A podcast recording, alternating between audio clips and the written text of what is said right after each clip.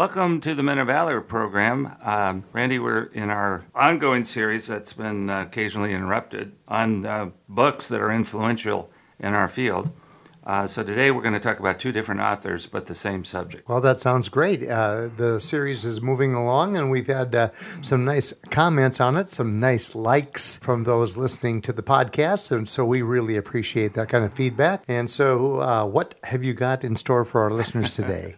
Well, the uh, the general topic uh, is uh, emotional incest, and uh, it, the reason I thought about it for today is because it seems to me that uh, a fair number of the men that I deal with here are uh, dealing with emotional incest, and there are two authors that we encourage those guys to read, and I think there's a lot of people out there that really haven't necessarily considered this one but it's really kind of very, uh, very powerful. Well, could we start by you explaining to us what emotional incest is? Yeah, emotional incest is when a parent is lonely, uh, and that could be for a variety of reasons, but mainly the fact that the spouse, uh, let's say it's a mother, is lonely, and it could be that her spouse is gone through divorce, uh, it could be that they're gone through death or it could be that uh, there's neither divorce nor death, but the uh, husband, in this case, if it's a mother, is uh, emotionally, uh, sometimes even physically unavailable. The, you know, the workaholic husbands out there who are gone a lot uh, to work. The traveling salesman, yeah, that, always on the road kind of thing? Well, that could be part of it. Uh, but generally, the main thing is that whatever creates the absence, uh, they're not emotionally available to the spouse, in this case, the mother. So the mother then would turn to one of the children, most likely a son in this case, and uh, kind of turn that son, or it could be a daughter, into uh, basically a surrogate spouse. So the mother would be sharing lots of emotional information she could be sharing how angry or disappointed she is with the father. She could be sharing emotions with the son. And uh, basically, what the son is learning is that it is his job to uh, kind of take care of the mother. Mm-hmm. And uh, this happens in many cases at a very early age. So, what, what is the result of it is that the child basically learns that he doesn't have, or he shouldn't have, or he can't have his own needs. His job is to pay attention to the needs of the mother in this case, or in general, the parent. Well, that's a lot of pressure to be putting on a yeah. child, of course. Right. Uh, and uh, no matter what age uh, the child is, uh, that's a, a burden that would be hard to understand and to bear. That's right. Now, the first book that I saw in regards to this is called The Emotional Incest Syndrome. And that's by uh, a colleague of ours who I've had the opportunity over the years to speak with, uh, speak at conferences with. And her name is uh, Patricia Love, Dr. Patricia Love. I don't know, whenever I say her name, I kind of laugh because, you know, how, how is it your lot in life to be writing books on uh, recovery and your last name is Love? But she's a very nice person, very uh, intelligent, very insightful. And uh, when I first picked up her book, and it has to be now 20 plus years ago, and I read the first several pages, is it's like one of those books where I just knew that she was describing something with which I was, you know, well familiar. So now the emotional incest syndrome is basically going to describe uh, for the emotional incest victim, you know, the kind of oh, the word what's the word I'm looking for, deficiencies that uh, the victim has. And in my case, the reason I related to it is not because uh, I was emotionally molested by my mother. Actually, it was the reverse. My father was the one who was lonely, and at least this is, by the way, this is my perception of uh, my father. And uh, the fact that uh, he didn't have the relationship with my mother on a deeper emotional, perhaps even spiritual uh, level uh, that they should have had. And uh, I was the oldest in my family. I only had the one brother. And since I was the oldest, my father turned to me. And one of the you know things he did was he would describe me always as his best friend, his uh, his uh, number one buddy, and uh, he would share things with me, tell me things that at age even three, four, five, you know, I had no business hearing about. And uh, my father would take me on his pastoral calls. He was a, a pastor. Many of our listeners know this, and uh, I think he was. I think he was lonely. He didn't have a colleague even that he was necessarily sharing with about any kind of pastoral issues he had. And so, I believe at the time, you know, people would look at this and say, "Isn't that wonderful that uh, Dr. Laaser, and by Dr. Laaser, I'm referring to my dad, uh, is taking his son with him everywhere he goes." You know, and uh, I, you know, I can recall even at a, at that early age of three and four, you know, I was going to the hospitals, and uh, if the hospital allowed it, which was not always the case in those days, you know, my dad would actually take me into the room, you know, to visit these very sick people. If the hospital didn't allow it, uh, he would park me in the uh, hospital Waiting room. wait, not waiting room. It was more of a like a cafe or a soda fountain, and uh, which they had more of in those days. And I, you know, he would, uh, you know, ply me with cokes and you know candies and you know that kind of thing. And I, I just wait for him to come back down. And then of course, when uh, I came, he came back down. He was going to tell me all about the visit, what the sickness was, you know, the things that he did or said, uh, that kind of thing. The one that I remember the most because of uh, uh, the fact that it was uh, more present for me to be in this situation was when he would visit the nursing homes. And uh, he would uh, always take me into the room of the parishioner of his that's now in a nursing home. And uh, we, we would visit. And of course, these people in the nursing home were always glad to see, you know, a blonde haired little boy Yeah, you know, come- young person. come yeah. into the situation. The other example of that was uh, uh, he visited a lot of shut-ins, you know, that were not in a nursing home, but you know, not able to go out, and um, uh, he would often take communion to these people, and uh, he would hand me his uh, communion case, which you know had uh, the wine, the wafers, uh, in our case, in this little black box, and I would literally carry that carry that in and and set it up for him, you know, to serve communion to these shut-ins. So I've often said that you know I was getting trained in uh, being a pastor, and at this point I haven't even been, to school yet. But the main feature of it was that I think that my dad uh, was needing uh, a colleague, a friend, uh, someone to share with, and uh, you know I became that uh, special person.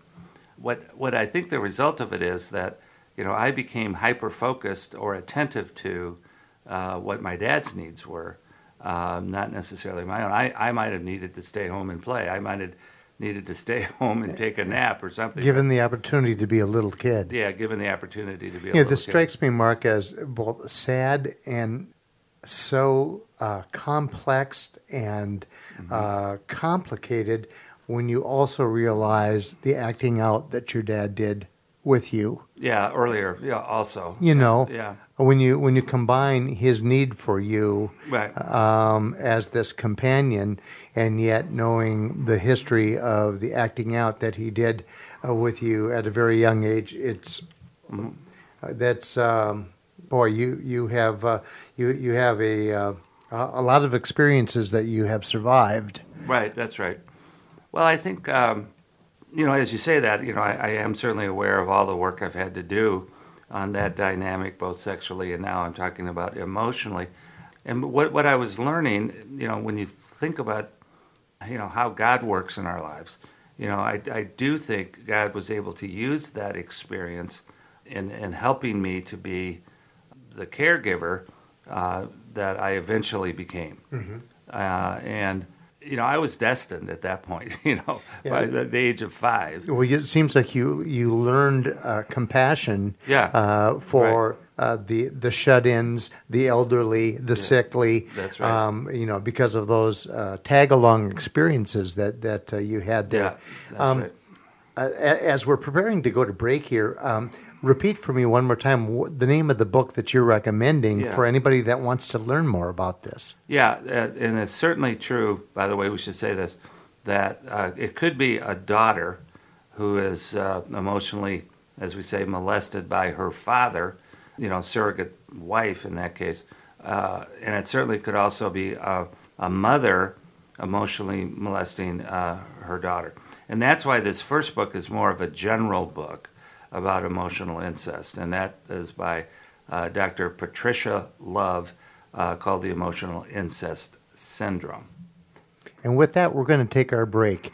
You're listening to Dr. Mark Laaser, and this is the Men of Valor program.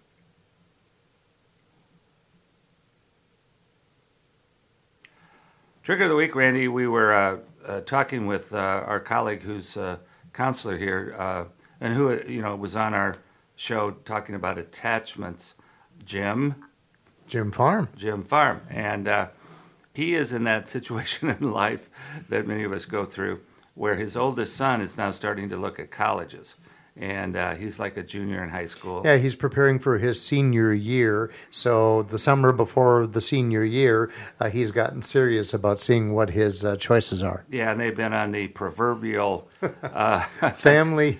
family. We'll, we'll, we'll call it the family summer vacation, but it was the college visits. It was the college yeah. visits to various places, Yeah. and uh, he was just saying that uh, uh, even as they started this in the spring and uh, college was still in session, they would drive by these fraternity and sorority houses, and they would uh, they would notice the partying that was going on, uh, the girls that were perhaps not always appropriately dressed, and you know it was they were in the same car. And he has other boys, and it's like He has three boys. That's all he has is boys, Boys. and and and a very sharp wife who notices everything because Yeah. he said, you know, it's bad enough if if you're making these observations. It's a different thing when your wife is saying. Take a look at that. I mean, Yeah, because right. it's it's just kind of synonymous with college campus life. Mm-hmm. You're driving down most of our college campuses, even here for us at the University of Minnesota. If you drive down University Avenue, it's lined with the fraternity and sorority houses. That's right. And the, the front lawns are filled with attractive young people. That's right, and partying and drinking Yes. and all that kind of Music stuff. and all kinds of Music, things. yes, that's right. Yeah, Debbie and I, uh, as you know, uh, have a house in uh, that we bought to be close to our grandchildren in Ames, Iowa. It's just kind of like our northern cabin, except that it's a it's a house in a university town. Well, it happens to be two blocks from the main sorority area. In fact, it's two blocks from Debbie's sorority uh, when we were dating, because Debbie went to Iowa State, uh, and so these girls are walking by all the time at my, our house, and uh, so I, I, I guess the trigger of the week is college campuses and uh, sorority houses, but the, you know it could be the dorms and you know all that kind of stuff too. Well, and Mark, we are uh, a short, I, we're, uh, I think, like a month away from the first college football game. I mean, it, it starts at the end of August now. Right. I I know that, uh, that the Uni- University of Minnesota's first game is while it's still in August. So uh, these observations of college campuses and campus life and uh, Mm-hmm. those kind of things uh, make for an accurate uh, trigger uh, for our listeners to be aware of. I'm not always as aware of the University of Minnesota football schedule. The old joke is I moved to uh, Minnesota to get as far away from football as I could. Oh yes, well, okay. We we we we'll have to take you back to the '60s when they were the national champions. Well, So, yes, uh, but how many years ago was that, Randy? well, I don't know. I mean, that's I'm- 60? yeah. I was very young at the time. you were. Okay, well, right. let's let's let's uh, bring our listeners back to uh, the uh, the authors that, that you want to talk about today. Yeah, the emotional incest syndrome. Well, you know, we could move on to the second book, which is uh, one that does affect a lot of the men that uh, we deal with here, and it's called Silently Seduced you, you know, you, you, hear that title and you, you got to have a reaction to that. Uh, but it's by uh, uh, a colleague of mine, a good friend, Dr. Ken Adams, uh, A D A M S, and uh, Silently Seduced. And it's basically describing the emotional incest uh, syndrome as it applies to a mother and a son. So, as we were describing earlier in the first half of the show, uh, this would be where uh, the mother is uh, very lonely, and could be the like I said earlier, the father is dead. There's a divorce, or he's just a workaholic or a withdrawer, and he's just not emotionally available. Uh, the mother turns to the son to take care of all of her needs. We have a man, for example, and I don't think he'd mind me anonymously using his example, but his father died when he was five. He had older siblings who were like in uh, uh, high school, at least, uh, when he was five. So he came along a little bit later in life. And uh, since he was five, you know, he was uh, kind of available. He was there all the time.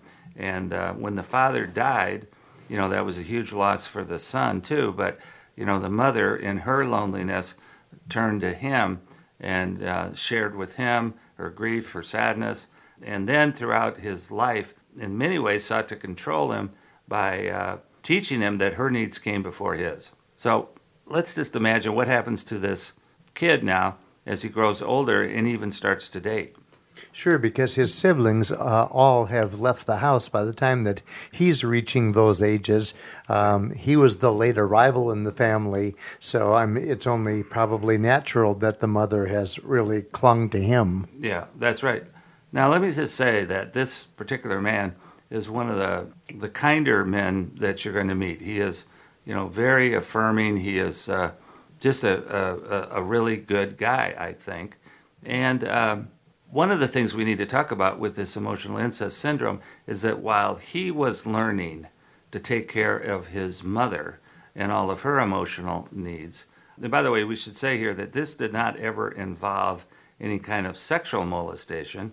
You know, she was inappropriately uh, touching parts of his body or seeking to get him engaged in sexual activity.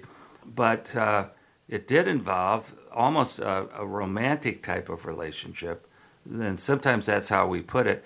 And in that sense, when it's kind of romantic, like you're the surrogate spouse, any kind of touch uh, becomes, you know, kind of icky. That's the, that's the word I always use with it. Uh, it just doesn't feel right. It, it feels eroticized. That's another more clinical term that we use. And uh, as a result of that, you know, this man has had a problem with touch and needing touch and uh, seeking to get touch at times uh, inappropriately. And I'm not going to get into all of that detail. I'm just here to say that you know we're going to cope with the lack of stuff that happens in a healthy way. So, in other words, this this woman might give her son a hug, but it didn't feel right given the nature yeah. of the emotional incest going on. It didn't feel like a mother's hug to him. That's right. It had a different element to different it. Different energy to it, yeah. as we say. Right. Now, this guy grew up and uh, he, he did find uh, a woman to marry. And I think this is one of the more important dynamics here. It's like um, we talk all the time about Genesis chapter 2, which is repeated by Jesus and later Paul, where we say that a man leaves his mother and father and a woman leaves her home, and the two become one flesh. Well, an emotional incest perpetrator like this guy's mother uh, does not let go. So you get married, and uh, she is still seeking that special relationship with her son. Those of you wives that might be listening today uh, who are married to uh, a man who is uh, an emotional incest victim by his uh, mother, you will feel almost in, not almost, you will pretty definitely feel in competition with, with, his mother. With yeah. his mother. And uh, she's going to come over and she's going to suggest and do and, you know, want and need uh, you know, all these kind of things. We've often said, with tongue in cheek, that it's a little bit like you're committing polygamy here. You know, you're married to your mother, and uh, uh, you're now married to your wife, and uh, you know there's a conflict there, and the wives know what that's like. And uh, you know, I would say even in my situation where it wasn't my mother, it was my father. I, you know, I, I, I think Debbie, if she were on the show today, could tell you that there was always that uh, kind of conflict uh, with my father's needs. And uh, uh, I don't need to go on with that except to say, you know, it can it can be that dynamic too. It doesn't always just need to be the mother uh, emotionally molesting the son. Now, Dr. Adams' uh, book, Silently Seduced, is you know very good at describing all of this, and also very good at describing what uh, a man needs to do in this situation. And I, I think the, the way to simplify that the best is simply to say there needs to be a divorce between the son and the mother. And uh, occasionally, what that means is that for a period of time at least, uh, I'm not going to have any contact whatsoever with my mother. We have another guy here. Again, I don't think he'd mind me using his example anonymously, but uh, he went through a period of time where uh, he, he said to his mother he didn't want to have any contact with her. And she would not let that go. She would send him emails and texts, just emotionally pouring her heart out that, you know, this was painful, this was terrible. Uh, she's not honoring, or he's not honoring her, you know, the violation of the commandments. And uh, she just guilted him, you know. Yeah. Tapping into every motherly guilt mechanism yes, known to man. That's right. right. And part of the problem was that when uh, he was with her, she constantly demanded uh, some kind of physical touch. You know, not inappropriate sexual touch, but uh, she wanted hugs, she wanted uh, kisses, you know, and that kind of thing. And so after a, number of uh, years, him trying to state his boundaries about these kinds of things, she just wouldn't listen. And he was describing not so long ago that uh, at a uh, family gathering, uh, she snuck up on him from behind and uh, kissed him on the cheek. Well, you know, he said that that just felt so completely uh, awful and it felt like a huge boundary violation, and it was. Mm-hmm. Now, again, for those couples listening, where this uh, syndrome, the emotional incest syndrome, or the you know emotionally incestuous mother exists, like Dr. Adams describes, you know, uh, the husband is going to have a hard time having a healthy attachment to the wife because uh, sometimes the wife represents female energy, and the husband has learned through his own coping to kind of push that away. You know, when you're when you grow up with an emotional incest perpetrator, you kind of get good at trying to push that away, and when that gets into a marriage, uh, you can see how some of the wives feel. You know, you're being emotionally present with other people now in your in your support or counseling groups but you don't seem to be able to give me any emotional support. Well, that's because of the victimization and kind of wanting to, to push that kind of attention away. Hearing you describe this in such detail um, makes me um, relieved to hear that there are good resources like both of these books yeah. that are, are meant uh, to help anyone out there hearing today's podcast that uh, there is help and guidance available uh, if you are one of these individuals that Mark has been describing today. It is time for us to wrap up today's okay. show. Mm-hmm. And with that in mind, um, give us your closing thoughts. Well, I think it's like we talk about with the healing of any form of abuse, whether it's physical, sexual, spiritual, emotional. Uh, this is a, a, fairly profound case of emotional abuse. But we know that there is healing possible, there's healing in community, and uh, the best thing that uh, all of our listeners can think about, if any of this is true for you, uh, don't just do some reading, uh, do some sharing about it with your community. You have been listening to Dr. Mark Laaser. I'm Randy Everett, your co host, and we thank you for listening to us today on the Men of Valor program. We look forward to joining you again soon.